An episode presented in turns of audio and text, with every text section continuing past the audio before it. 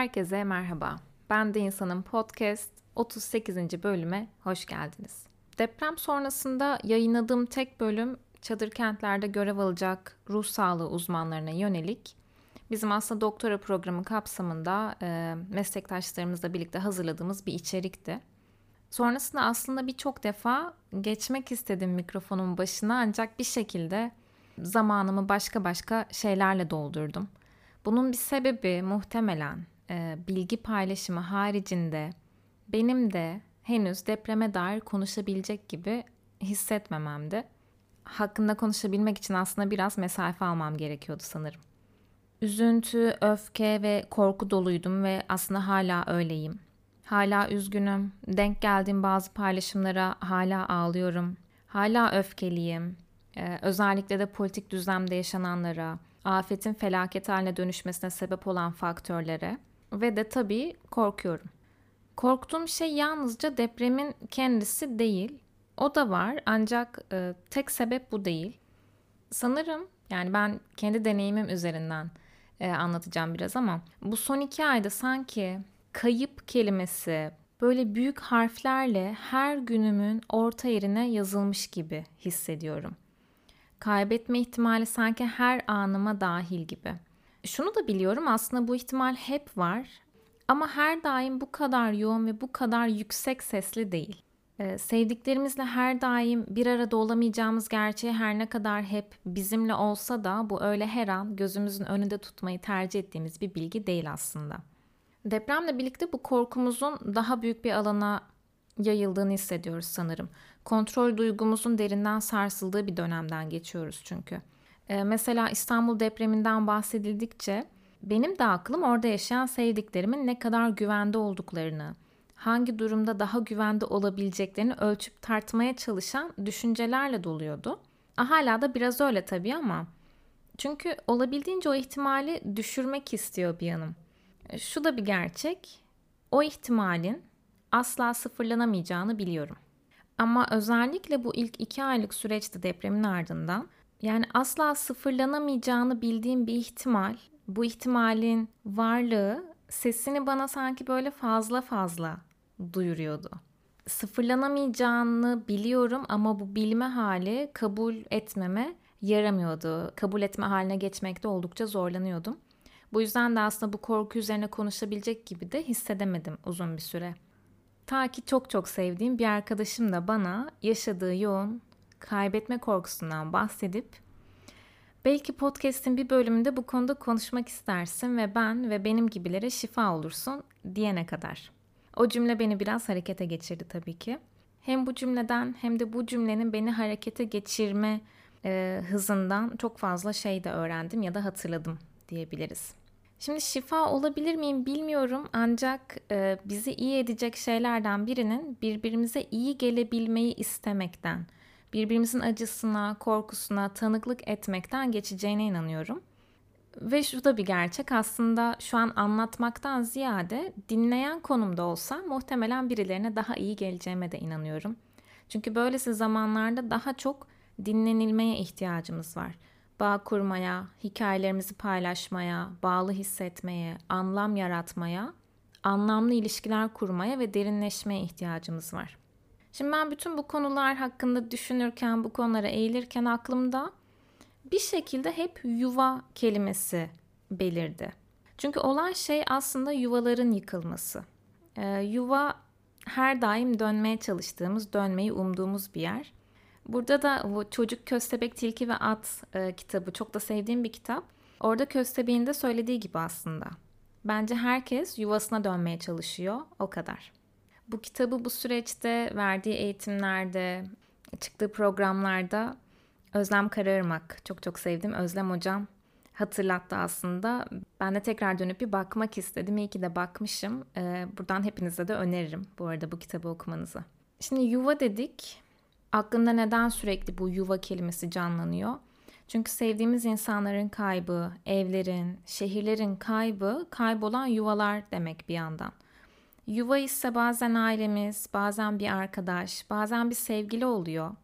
Sonra içinde anılar biriktikçe, geriye dönüp baktığımızda kurulan bağlar belirdikçe Yuva bazen bir evin kendisi, bazen bir şehir olabiliyor.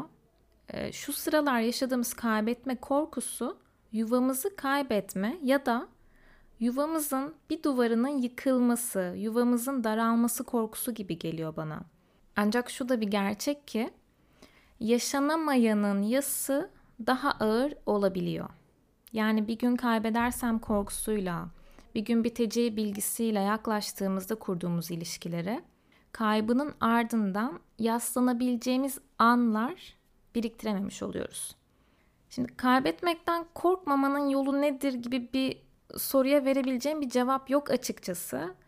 Kaybetmekten korkmadıklarımız benim daha önceki bölümlerde de aslında defalarca söylediğim gibi kaybetmekten korkmadıklarımız ilişki kurmadıklarımızdır. Ve bu senaryoda günün sonunda bizi karşılayacak olan başka tür bir kayıp var. O da ihtimallerin, yaşanabileceklerin kaybı. O nasıl olabileceğini hiç bilmeme hali, kayıp bir zamanın idraki ve daha nicesi. Şimdi biz aslında kaybın ardından hikayelere yaslanırız. Ee, sevdiğimizi gösterdiğimiz, sevildiğimizi hissettiğimiz anlara yaslanırız. Bugünlerde de belki daha iç içe olma ihtiyacımız olabilir. Sürekli temas halinde olma ihtiyacı hissedebiliriz. Bu sanki böyle küçük bir çocuğun ebeveynini her an baktığı yerde görme ihtiyacına benziyor. Öyle bir hal gibi geliyor bana. Şimdi baktığımızda doğmamızla birlikte aslında ana rahminden yani bugüne kadar en güvende hissettiğimiz yerden çıktık. O bir yuvaydı bizim için ilk yuvamız ve yuvamızı gözümüzün önünden ayırmak istemiyoruz. Şu günlerde de sanki işte o yuvanın yıkılma ihtimaliyle karşı karşıya geldik ve yine benzer bir hal içerisinde olabiliriz. Yani o çocuk korkusu aslında çocuklukta hissettiğimiz o derin, o yoğun, o başa çıkmakta zorlandığımız, daha ne şekilde başa çıkabileceğimizi bilemediğimiz, katlanamadığımız, içinde kalamadığımız duyguya çok benziyor. O yüzden de burada biraz izin verelim kendimize. Belki benim yine bu podcast'te en çok kurduğum cümlelerden biridir. E, izin vermek, alan açmak. Yani şu an demek ki korku duygumuz öne çıkmış. Ona doyduğumuzda, zamanı geldiğinde bir adım geriye çekilecek. Tabii günlük hayatın akışında eğer ki hareket etmeyi kesmezsek. Başka başka duygular direksiyona geçmeye başlayacak. Şu var ki duygular kovalandıklarında bulundukları yere daha sağlam basarlar. Biz böyle bir rüzgar yaratmaya, o rüzgarla onları ittirmeye çalışırız ama biz ittirdikçe karşı koyarlar. Dirençlerini arttırmış oluruz aslında. Kalış sürelerini uzatmış oluruz. Bu yaz sürecinde de böyle. Üzülmemek adına kaybettiğimiz kişiyi, nesneyi ya da belki de bir hayat düzenini, bir evi düşünmemeye çabaladığımızda ki bunu çoğunlukla e, düşündüğümüz takdirde o duyguyu çağıracağımıza, o duygunun içinde kaybolacağımıza, boğulacağımıza inandığımız için yapıyoruz. Aslında o hissetmemeye çabaladığımız duygu bir yere kaybolmuyor. Yaşandıkça doymak üzere zamanını bekliyor. Fırsatını buldukça da bir yerlerden başını uzatıyor. Ben buradayım diyor, kendisine hatırlatıyor aslında. Şu anda da kaybetme korkusu yaşadığımızda eğer ki bastırmaya, hissetmemeye çabalıyorsak, duygumuzun bize duyurduğu ihtiyaca kulak asmıyoruz demektir. Öyle anlarda kaybetmekten korktuğumuz kişiyle temasa geçmek bize iyi gelebilir. Bu mümkün değilse o kişiyle paylaştığımız bir anı, o kişinin bizim için anlamını, ilişkimizi nelerin anlamlı kıldığını, aslında o kişiyle kurduğumuz hikayeyi düşünmek ve bu hikayeyi nasıl sürdürmek istediğimizi düşünmek bize iyi gelebilir. Elbette her hikayemize bir gün nokta koyacağız. Sanırım burada daha çok bu hikayeleri nasıl sürdürmeyi seçtiğimiz önemli hale geliyor. Kendi hikayelerimizin yaratıcısıyız ve bunun farkına varmak, kontrolümüz dahilinde olanları görebilmek önemli geliyor bana. Dolayısıyla aslında kaybetme korkumuzla beraber hayatın devam ettiğini hissetmemiz, hareket halinde olmamız gerekiyor. Çünkü bu korku eğer ki sahiden ilişki kurabilmişsek bir yere gitmeyecek. Ancak biz yaşamın içinde yer almaya devam ettikçe diğer duygularımızla birlikte bu korku da dengelenecek. Bu sayede aslında yuvamızı da genişletebiliriz. Bağ kurarak, anlam inşa ederek, hikayeler kurarak, bazı hikayelerimizi yeniden yapılandırarak. Şimdi baktığımızda şunu da fark edebiliriz. Bütün bunlar, bütün bu bahsettiklerim aslında kırılganlığımızı ortaya koyan haller gibi. Bağ kurmak, anlam bulmak üzere bir yola çıkmak ve hikayeler kurmak cesaret ister aslında. Şu anda kaybetme korkusunu yoğun hissedenler de belki oldukça kırılgan, hassas ve belki de dayanıksız hissediyor olabilirler. Ee, bu yüzden de belki daha güçlü, daha sağlam durabilmenin, kalabilmenin yollarını arıyor olabilirler. Buna da yine ben aynı kitaptan başka bir alıntıyla cevap vermek istiyorum. Kitapta şöyle bir diyalog geçiyor.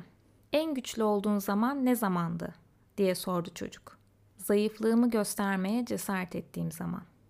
Yani eğer ki şu an kırılganlığımızın farkındaysak, kaybetmekten ne kadar korktuğumuzu kendimize itiraf edebiliyorsak ve kaybetmekten korktuklarımıza sarılabiliyorsak, burada sarılmak kelimesini de bir temsil gibi düşünebiliriz. Herkesin sarılma biçimi, sevdiğini ifade etme biçimi de farklılaşabilir çünkü. Bütün bunları yapabiliyorsak aslında güçlüyüz ve de güçleniyoruz demektir. Birilerine omzumuzu açabiliyorsak ve bir omza yaslanabiliyorsak dayanıklıyız ve de dayanıklılığımız artıyor demektir. Biraz da bu açıdan bakmanın kıymetli olduğunu düşünüyorum ben. Yine aynı kitaptan aslında bütün bu bahsettiklerimin özeti gibi bir cümleyle de kapanışı yapmak istiyorum. Büyük şeyleri kontrol edemediğini hissettiğinde burnunun dibindeki sevdiğin şeylere odaklan. Şimdilik bu kadar olsun. Sonraki bölümde görüşmek üzere.